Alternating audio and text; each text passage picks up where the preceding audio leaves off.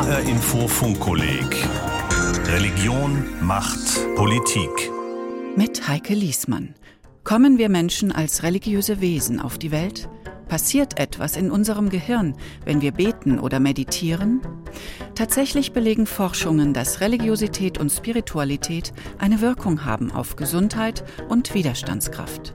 Die Funkkolleg Folge 2 von Regina Oehler hat den Titel Religion macht stark über Glaube und Psychologie.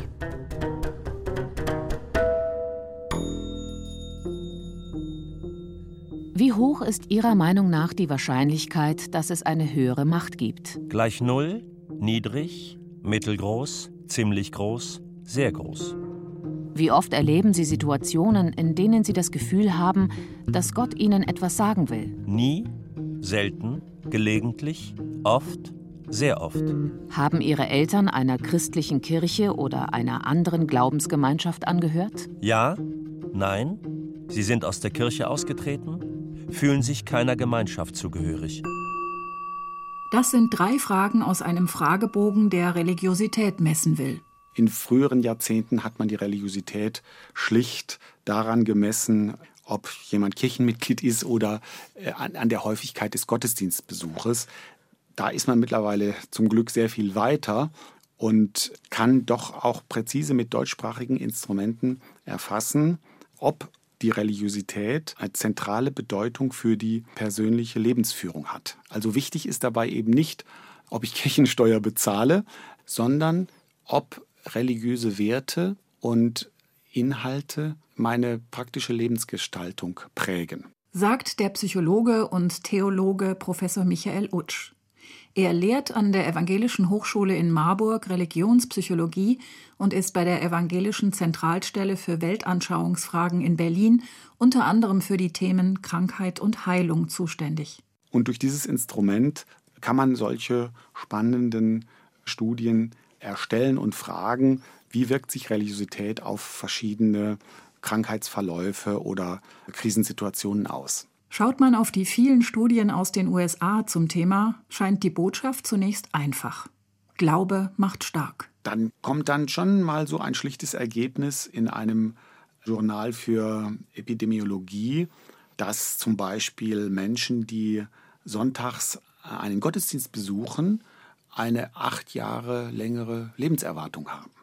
Und das ist jetzt keine konfessionelle Zeitung, die das abdruckt, sondern ein hochwissenschaftliches Studienjournal. Aber Michael Utsch schränkt gleich ein. Aber da muss man natürlich fragen, was sind das für Faktoren, die diese längere Lebenserwartung ausmachen? Ist das wirklich in erster Linie die persönliche innere Einstellung oder sind das nicht antrainierte Verhaltensweisen, dass also religiöse Menschen in der Regel weniger Alkohol konsumieren und seltener drogenabhängig sind, dass sie häufig in monogamen Beziehungen leben, dass sie einen sehr geregelten Alltag haben, feste Familienstrukturen. Das sind ja alles Verhaltensfaktoren, die auch eine Rolle spielen. Was jetzt wirklich den individuellen Glauben ausmacht, das ist dann nochmal eine andere Frage. Aber unterm Strich kann man schon sagen, die Studienlage ist ziemlich robust dass Religiosität positive Auswirkungen auf die Gesundheit hat. In Europa scheinen die Verhältnisse allerdings nicht so eindeutig zu sein. Religiosität ist anscheinend auch hier gesundheitsförderlich.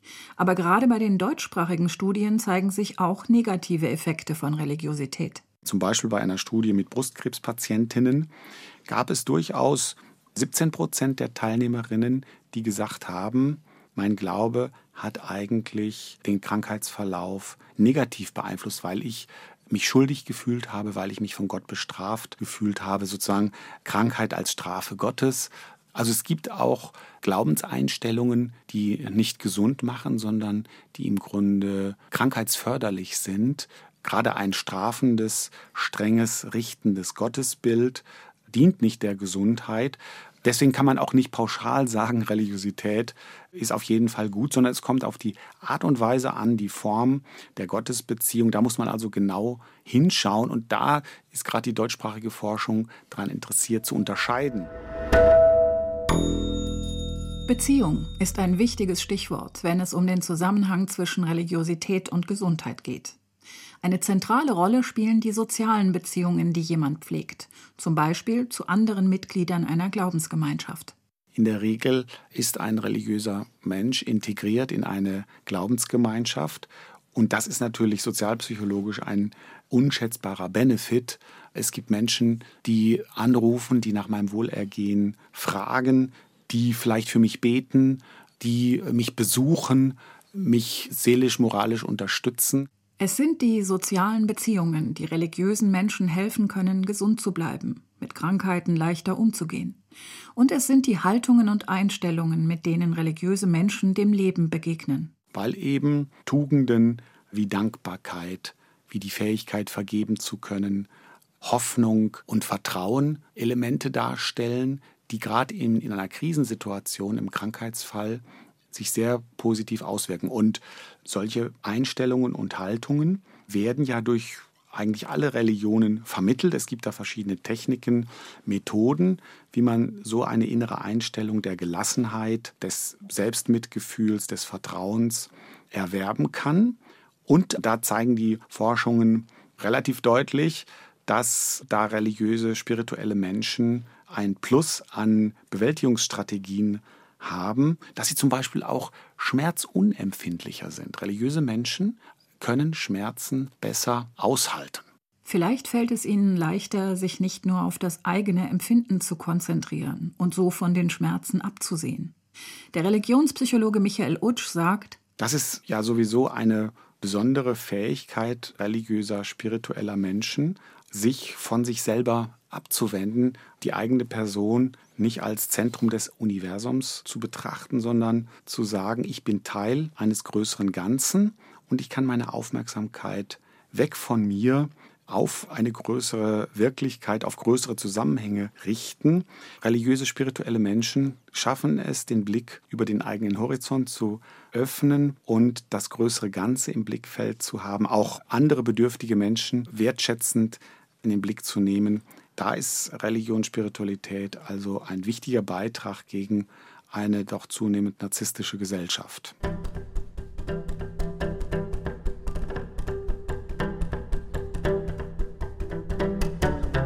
Religion, Spiritualität? Für viele sind diese Begriffe heute Synonyme. Ein Fünftel der Deutschen würde sich eher als spirituell denn als religiös bezeichnen. Die Frage ist, sind Menschen im Grunde alle auch religiöse, spirituelle Wesen? Egal, ob wir uns im Alltag dessen bewusst sind oder nicht? Gehört Spiritualität zu unserer biologischen Grundausstattung?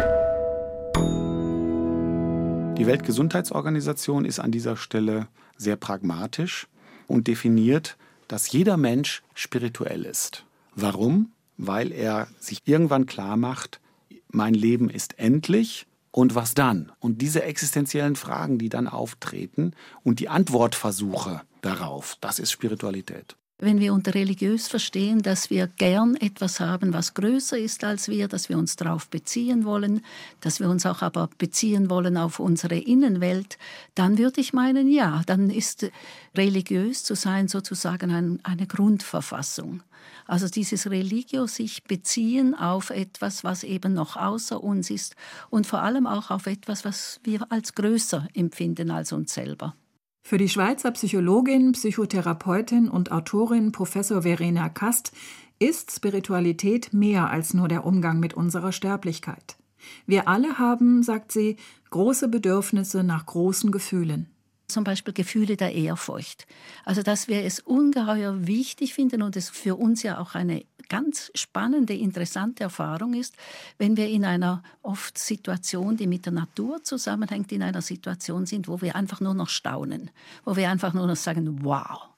Und da haben wir doch so für einen Moment das Gefühl, ich bin eins mit diesem Größeren und aber auch mit mir selber. Und ich glaube, das sind die Zustände, die man letztlich sucht und von denen man, die werden unterdessen ja auch schon untersucht. Man weiß zum Beispiel, dass Menschen in diesen Zuständen des großen Staunens, dass sie sich selber nachher etwas kleiner malen, wenn man sie bittet, sich zu malen. Also sie werden ein bisschen kleiner, sie werden aber viel großzügiger und verbinden sich besser mit anderen Menschen, geben auch mehr Geld weg. Das zeigen zum Beispiel Studien von Professor Jonathan Haidt von der New York University. Das ist so irgendetwas Neues in der Emotionsforschung, dass man plötzlich herausfindet, dass dieses Staunen, was ja früher in der Kirche als Ehrfurcht gesehen worden ist, was das für eine ungeheure Wirkung auf die Menschen hat. Wenn Menschen mit konfessionellen Glaubensvorstellungen nichts mehr anfangen können, wenn sie von ihnen emotional nicht angesprochen werden, dann fehlen solche Erfahrungen, solche großen Gefühle. Dann macht es für sie emotional keinen großen Unterschied, ob sie in eine Kirche gehen oder in ein Einkaufszentrum sagt Verena Kast.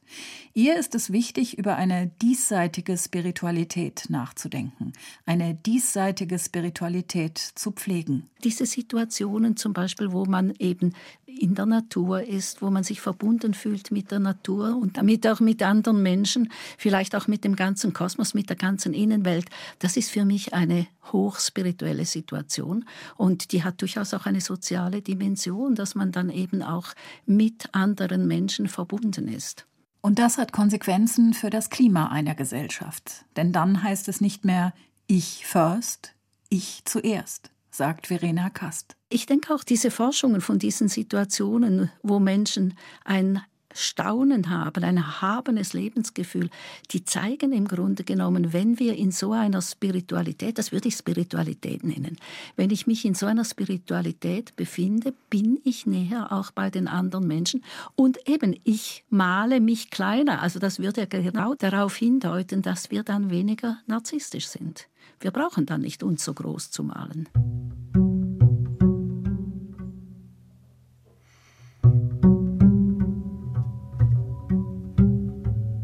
Ganz bei sich und gleichzeitig ganz mit anderen Menschen verbunden sein. Das bedeutet innere Stärke und im Idealfall eine solidarische und damit widerstandsfähige Gesellschaft. Wie dahin finden? In vielen östlichen Traditionen ist die Meditation ein Königsweg dafür.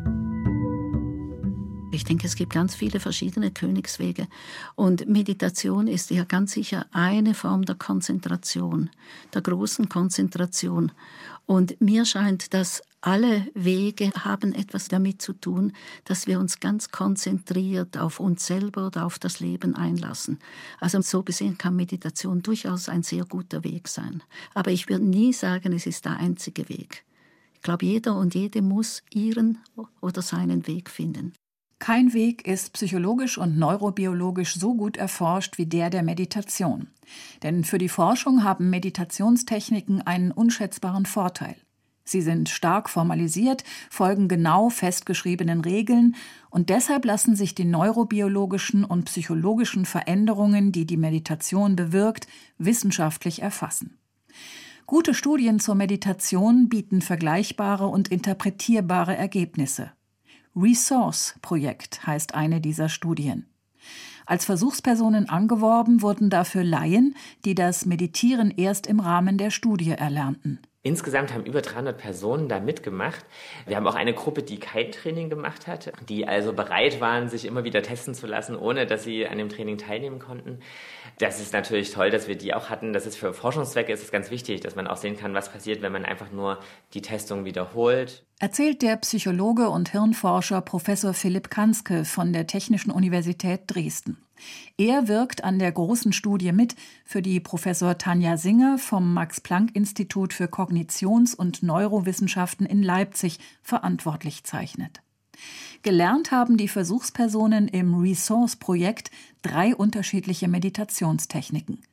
In einem Modul ging es darum, die Aufmerksamkeit zu fokussieren, achtsam zu beobachten, wie der Atem ein- und ausströmt. Das ist so eine ganz einfache äh, Übung, sage ich mal, die auch aus dem Buddhismus inspiriert ist. Eine andere Form der Meditation, die Menschen gemacht haben in diesem Training, ist eine Form der äh, emotionsfokussierten Meditation. Also man versucht tatsächlich in sich bestimmte emotionale Zustände herzustellen. Und der emotionale Zustand, um den es hier hauptsächlich ging, war ein Zustand der Wärme und Fürsorge für andere Menschen. Und im dritten Modul ging es darum, neue Perspektiven zu erproben, gemeinsam mit einem Meditationspartner das eigene Innenleben und das des Partners mit anderen Augen zu sehen. Was haben wir gefunden? Es sind noch lange nicht alle Daten ausgewertet, da ist noch viel Arbeit zu tun, aber man kann ein paar Sachen schon sagen. Also Aufmerksamkeit scheint ein Prozess zu sein, der verbessert wird, wenn man meditiert. Wir sehen aber auch Veränderungen bei diesen sozialen Prozessen, also der Fähigkeit, uns in andere einzufühlen oder mit anderen mitzufühlen und der Fähigkeit, die Perspektive von anderen einzunehmen. Auch die scheint sich so ein bisschen zu verbessern und das geht einher mit spezifischen Veränderungen im Gehirn.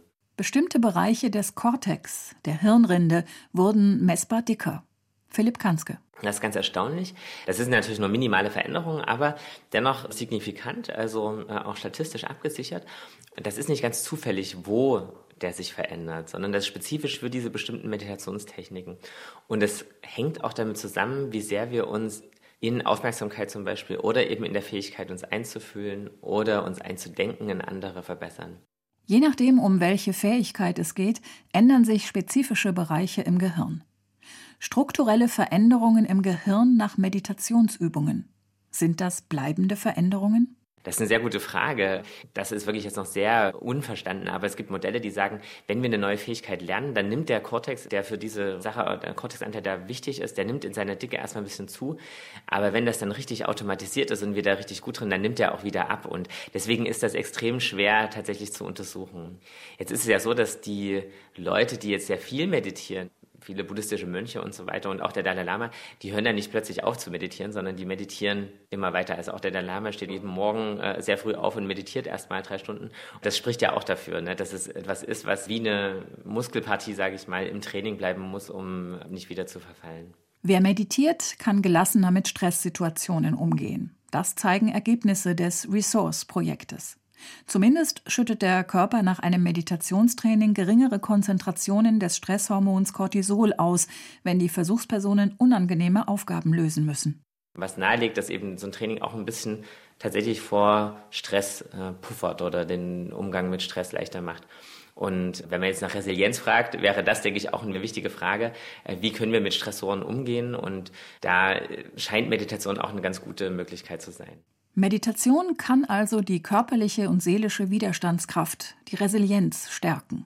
Vielleicht auch helfen, flexibler auf neue Herausforderungen zu reagieren. Das sind wirklich noch relativ frische Daten, die vielleicht noch ein bisschen schwierig zu interpretieren sind, aber wo eben auch nahegelegt ist, relativ wenig Meditation schon so ein bisschen die Plastizität des Gehirns generell vielleicht verbessert. Also die Fähigkeit, auf neue Situationen zu reagieren und sich anzupassen, Dinge zu lernen. Es sieht also so aus, als würde Meditation uns flexibler machen und krisenfester. Um mit schwierigen Situationen klarzukommen, um sich dann nicht von negativen Gefühlen überschwemmen und lähmen zu lassen, ist es oft hilfreich, den Gedankenhebel umzulegen, wie Philipp Kanske das nennt. Also eine Situation umzudeuten, neu zu bewerten, sie zum Beispiel nicht als Bedrohung, sondern als Herausforderung zu sehen, die sich meistern lässt. Essenz von dem, was ich sagen will, ist eigentlich, dass die Fähigkeit, den Gedankenhebel umzulegen und das flexibel zu können, über Situationen neu nachzudenken, das ist eine ganz wichtige Eigenschaft auch für Resilienz. Dabei können Meditationstechniken helfen, aber auch generell die Fähigkeit, das eigene Erleben in größere Zusammenhänge zu stellen. Wichtig ist Philipp Kanske die gesellschaftliche Dimension bestimmter Formen der Meditation. Das hat natürlich schon in gewissem Sinne so eine politische Dimension, wenn man sagt, wir versuchen anderen Menschen mit dieser Geisteshaltung, einer Geisteshaltung des Wohlwollens und der Fürsorge, wie sie in dieser Mitgefühlsmeditation trainiert wird, entgegenzutreten. Und da denke ich, ist eben die Tatsache, dass wir Mitgefühl auch trainieren können, eine ganz wichtige Botschaft, weil es heißt, wir können solche Grenzen eben auch überwinden. Und damit können wir uns gegenseitig besser unterstützen und auch als Gesellschaft resilienter werden, sagt Philipp Kanske.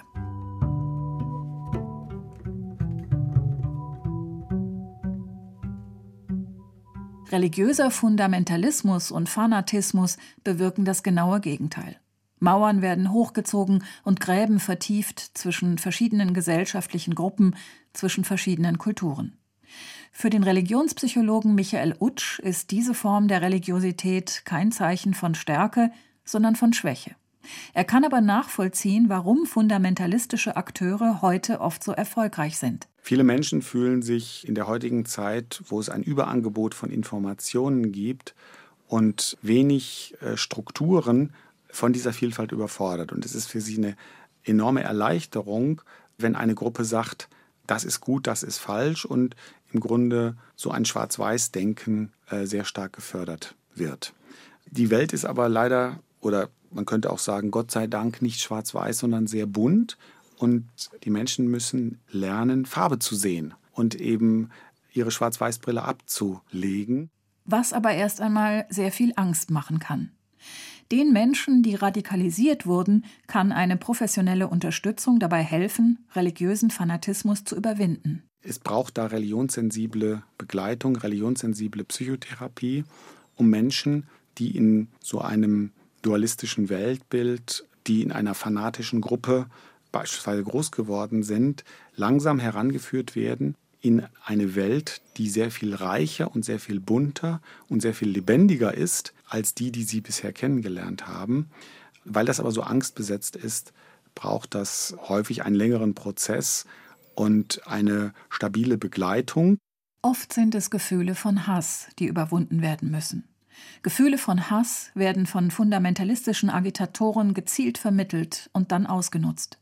Sie haben für die Schweizer Psychologin Verena Kast wenig zu tun mit tiefen religiösen Empfindungen. Da würde ich ja eher von Gefühlsansteckung sprechen. Und ich, ich weiß auch nicht, ob das diese Gefühle von wirklich Staunen oder Erhabenheit sind, sondern ich meine, Gefühlsansteckung, das geht doch eher über Hass. Und dass man dann diesen Hass miteinander teilt und von daher natürlich ungeheuer machtwirksam, zumindest mal für einen Moment wird.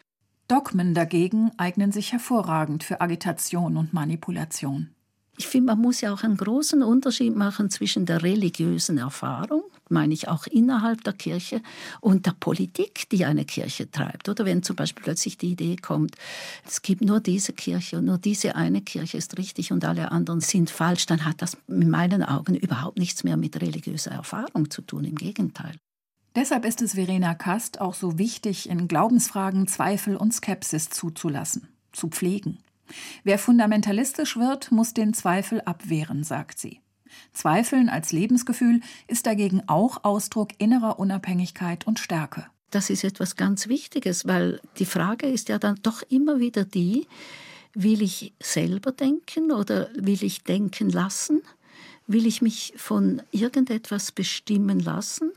Also ich finde, das gehört schon zu uns Menschen, dass wir versuchen, wirklich selber zu denken und dazu gehört der Zweifel. Eine solche Offenheit macht auch den Dialog zwischen den Religionen einfacher. Davon ist Verena Kast überzeugt. Also, sobald dieser ganze dogmatische Überbau dazu kommt, dann wird es kompliziert. Aber miteinander über die Symbole der Religionen sich auszutauschen, auch über die religiösen Erfahrungen, das meine ich, das wäre für den Dialog der Religionen sehr, sehr wichtig.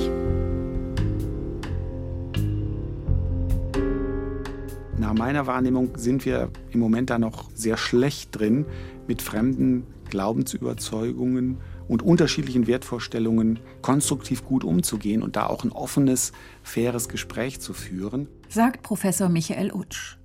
Aussagen über die Wahrheit von Glaubensvorstellungen und Glaubensinhalten zu treffen, das ist nicht Thema der Religionspsychologie. Aber gerade deshalb bietet sie Hilfestellungen für einen offenen Dialog zwischen den Religionen. Da brauchen wir eine Gesprächskultur. Und da finde ich schon, dass die Religionspsychologie viel zu beitragen kann, dass ich mir klar werde, was sind meine Basisüberzeugungen, was sind meine Wurzeln. Und von so einem Standort kann ich dann eben auch offen ein Gespräch mit Andersglaubenden führen und kann neugierig sein, kann auch meine Position ein Stück hinterfragen lassen. Ich glaube, da müssen wir noch viel lernen, um eine Gesellschaft zu werden, die wertschätzend miteinander umgeht und die gemeinsam sucht, was ist gut für die Gemeinschaft. Und mein Horizont ist immer begrenzt und ich kann sehr viel lernen von anderen Kulturen, Traditionen und auch Religionen.